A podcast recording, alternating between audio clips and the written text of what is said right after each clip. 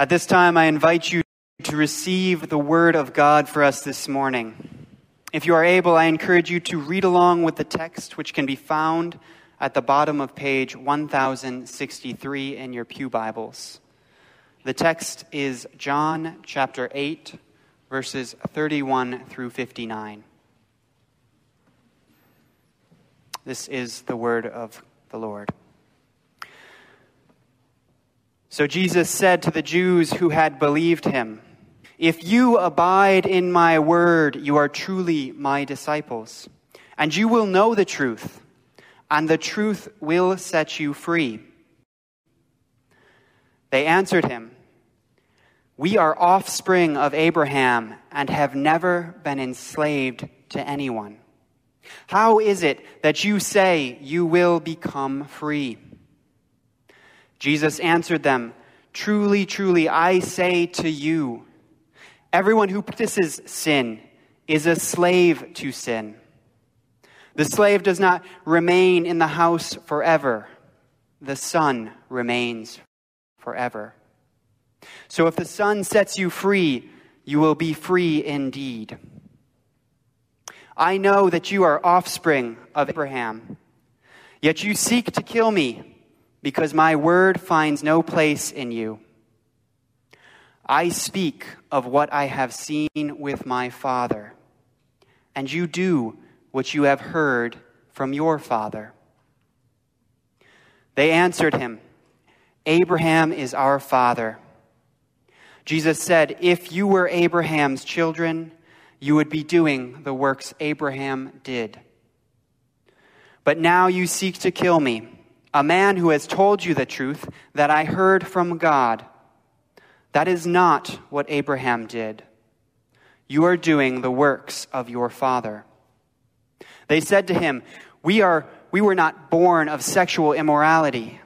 We have one father, even God. Jesus said to them, If God were your father, you would love me. For I came from God, and I am here. I came not of my own accord, but he sent me. Why do you not understand what I say? It is because you cannot bear to hear my word. You are of your father the devil, and your will is to do your father's desires. He was a murderer and a murderer from the beginning, and does not stand in the truth, because there is no truth in him. When he lies, he speaks out of his own character, for he is a liar and the father of lies. But because I tell the truth, you do not believe. Which one of you convicts me of sin? If I tell the truth, why do you not believe me? Whoever is of God hears the words of God.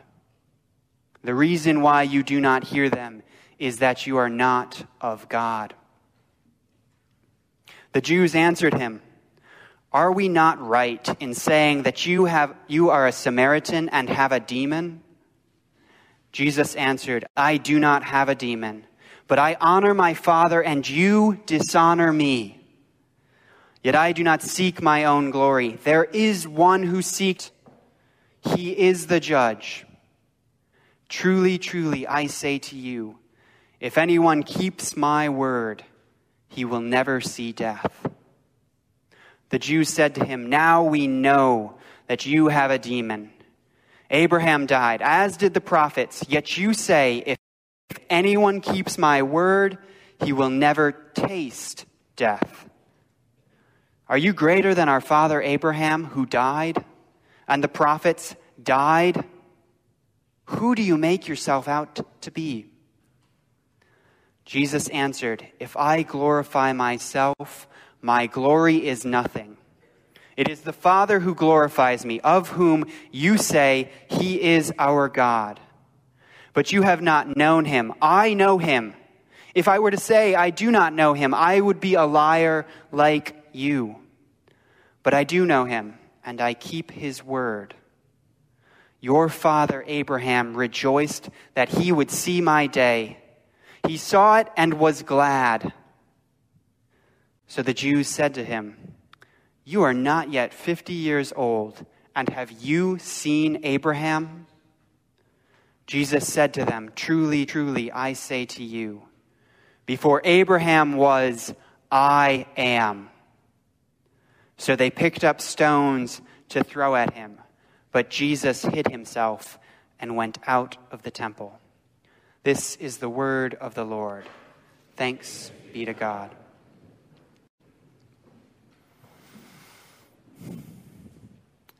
Brothers and sisters of Escalon CRC, the Word of God tells you today that the truth will set you free.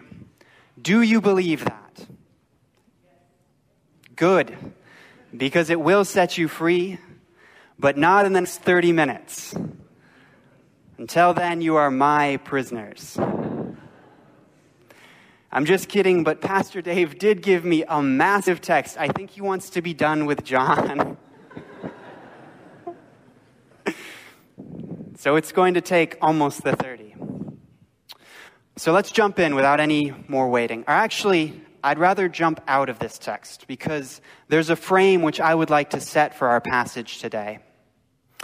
A frame which comes in the form of a claim, a claim made twice by Jesus.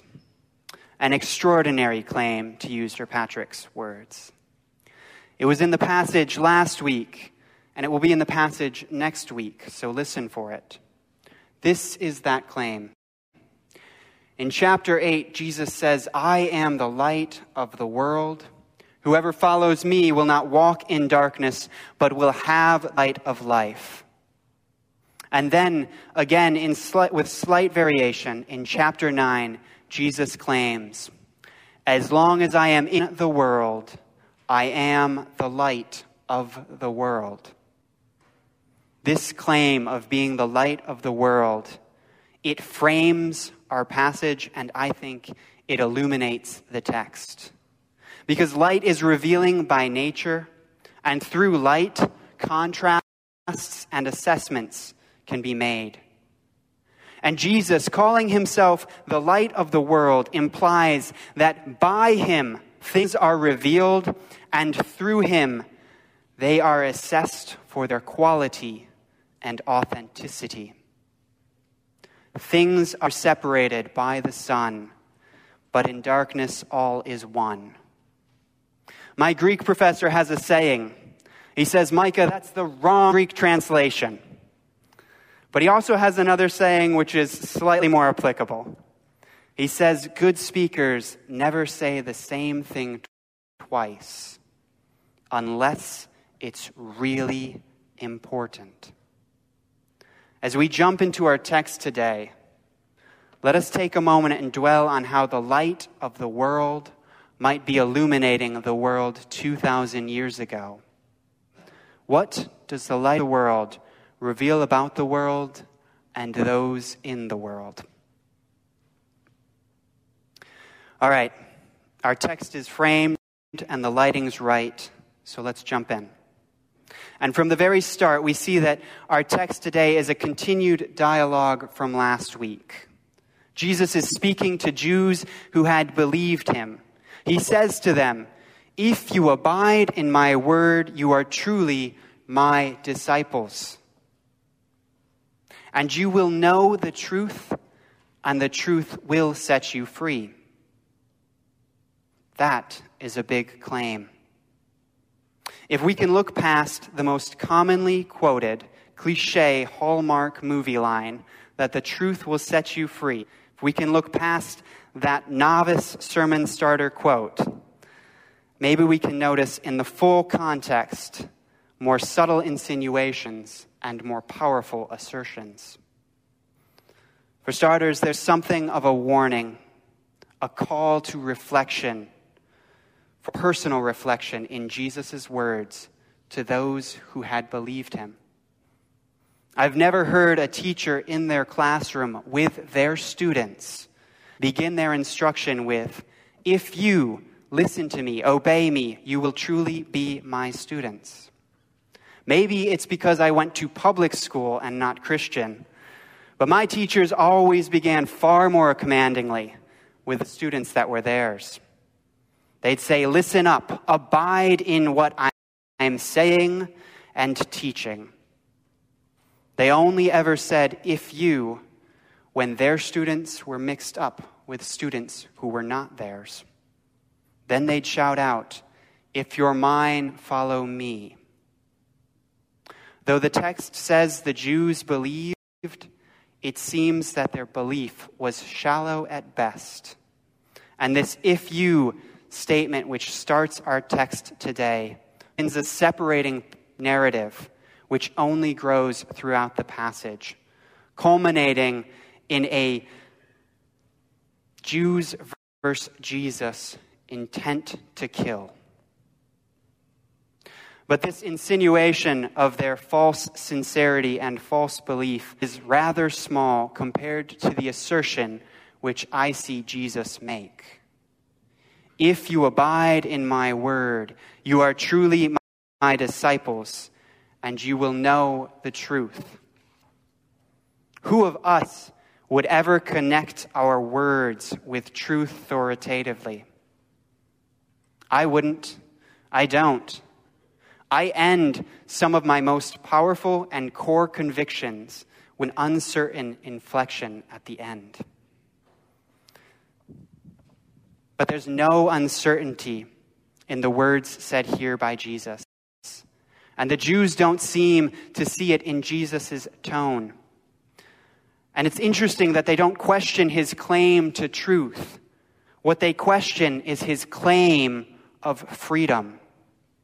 Look at their response. They reply, We are offspring of Abraham and have never been enslaved to anyone. How is it that you say you will become free? Here in verses, verse 33 of our text, the light of the Son of God reveals that the people are not free. By implication, he tells them they are prisoners. But his presence begins to reveal more than that. Light reveals in an instant, but remain in the light, and authenticity and quality and character are revealed. When we want to inspect some, put it under purer and better light so as to not only see the shape, but its essence. And the danger of dialoguing with Jesus, with the light of the world, is that more than just the surface of a person is revealed. The Jews, in their response to the presence and the truth, show just how utterly spiritually blind they are, not only to who this is, but to their own condition. Soren Kierkegaard once observed that there are two ways which one can be fooled and deceived.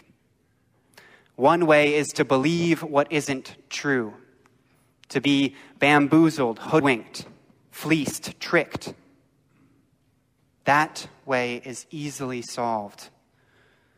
However, the other one is far more concerned.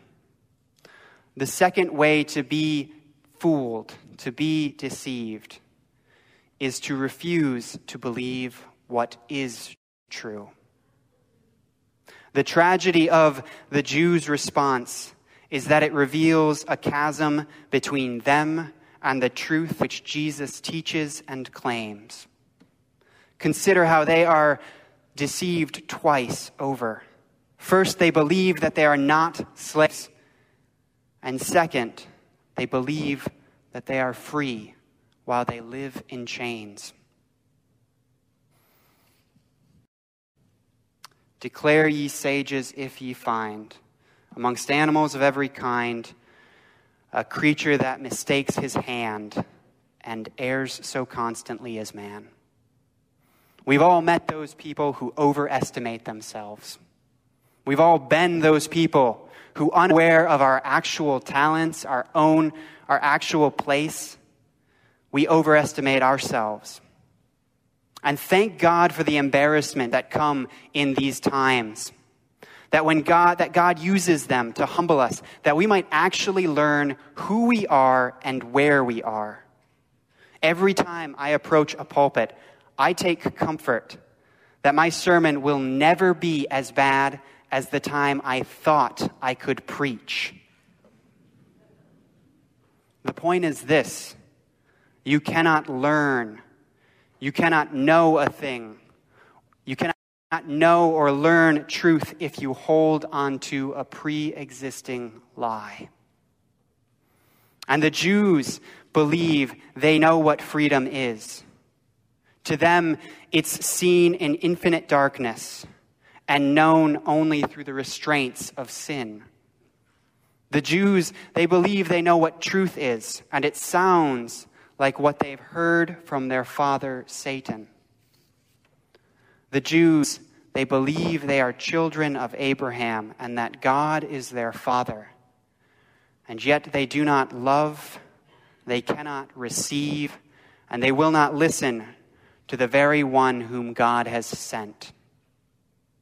And before the light of the world, all these things are poignantly clear to us. But why is it not clear to them?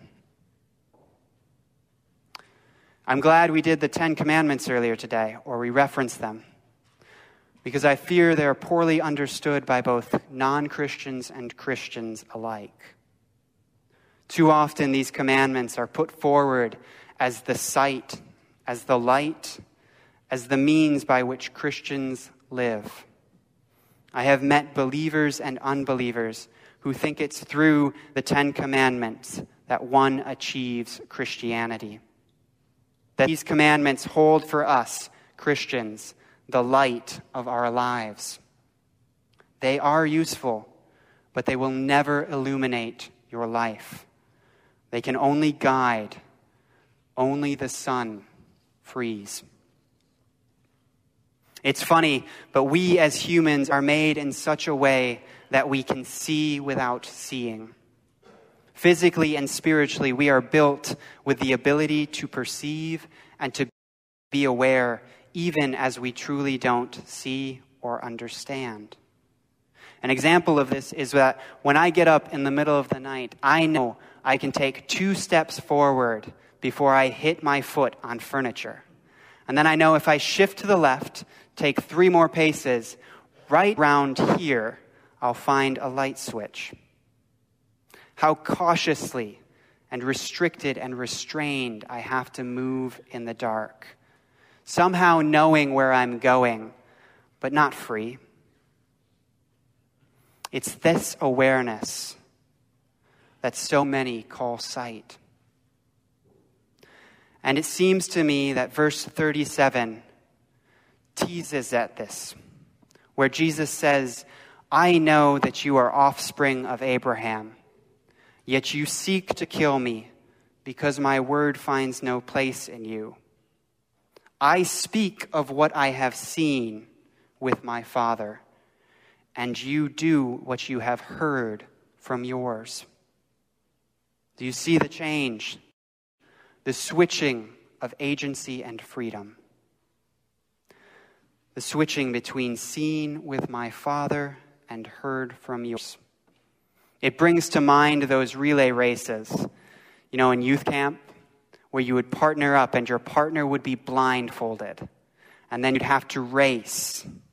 You know, the girls always seem to win those things. They could trust their partner. If the Jews spiritual blindness wasn't inadequate enough. I think the text not only points out spiritual blindness, but parallels and mocks physical blindness. Look at verse 59.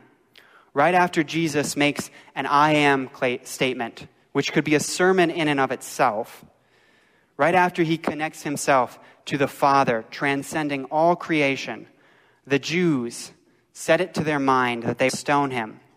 So they pick up stones to throw at him, but Jesus hid himself and went out of the temple. I find that hilarious and mocking of human sight. That's like me saying, I won't end this sermon with a benediction unless one of you tags me. And then during the uh, song of application, sneaking out right before all of you and none of you noticing. It's easy to get lost in a crowd, but not if you're the main focus and the main reason there is a crowd. Our passage today and the passage last week and the passage next week are constantly driving forward themes of contrast and themes which should bewilder our senses. It should amaze us that we see between God's Son and his people a chasm revealed. Jesus saying that he is the light of the world is contrasted with the fact that the world up until then was dark. When he says that he can set them free, it means that up until then they were slaves. That the Jews cannot bear the truth means that they live and love and speak lies.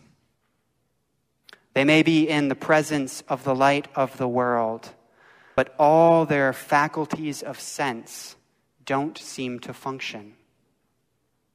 And there's an interesting parallel between that and how dead men have all the faculties of sense. They have eyes to see, ears to hear, hands to touch, and yet none of these faculties of sense are free to be used by a dead man. And I think that's why the last offer which Jesus makes to the Jews comes in this claim in verse 51, which ties back to the original offer of freedom. Jesus says, Truly, truly, I say to you, anyone, if anyone keeps my word, he will never see death. If there are two things which enslave humanity, truly enslave humanity, it's taxes and death. Mankind was not made to die. That was not part of creation with God. It came only when humanity separated itself from God. It's interesting in this last offer, the Jews respond choosing death. And it's almost ironic that in choosing, intending to, to condemn Jesus with death. By picking up stones, they condemn themselves. Where else will they find life?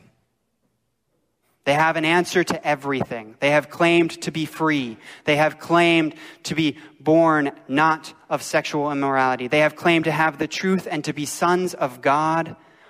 But in answer to the question of death, their answer is death. How about you? Do you think you are free today?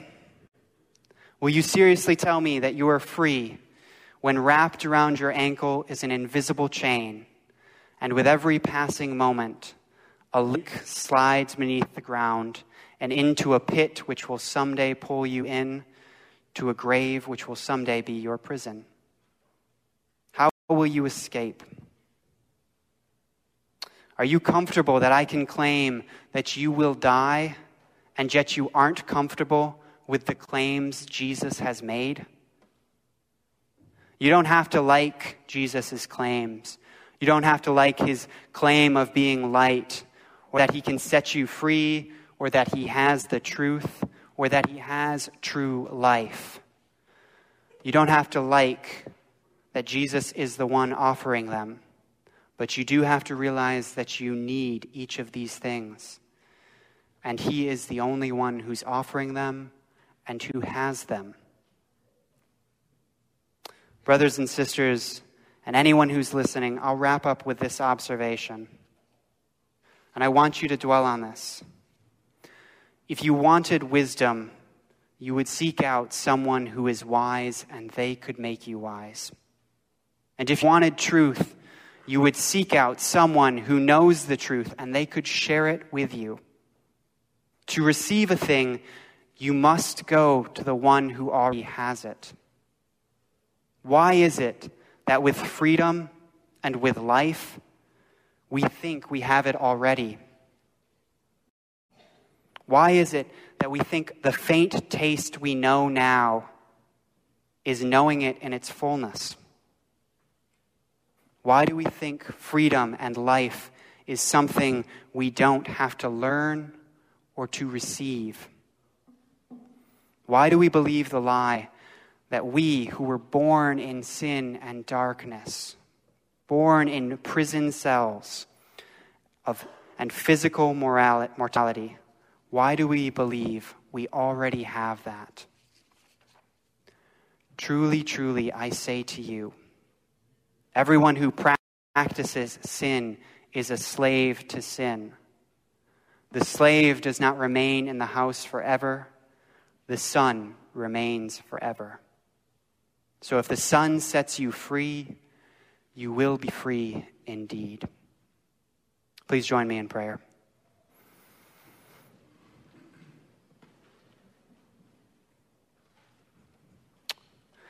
We thank you, God, that you are patient with us, that you are patient with us who have ears but who so often don't hear, who have eyes but who so often don't see. We who have been blessed with reason and discernment, but use these gifts to justify sin and to persist in living lies. And yet, to hard hearts and shut eyes like ours, you sent your Son to share light and good news, to free, to teach, to witness, and to ultimately redeem. Lord, I pray that this summer you would open our eyes, that you would give us the light of life, that you would fill us with your word and truth, and that you would lead us into life everlasting. Amen.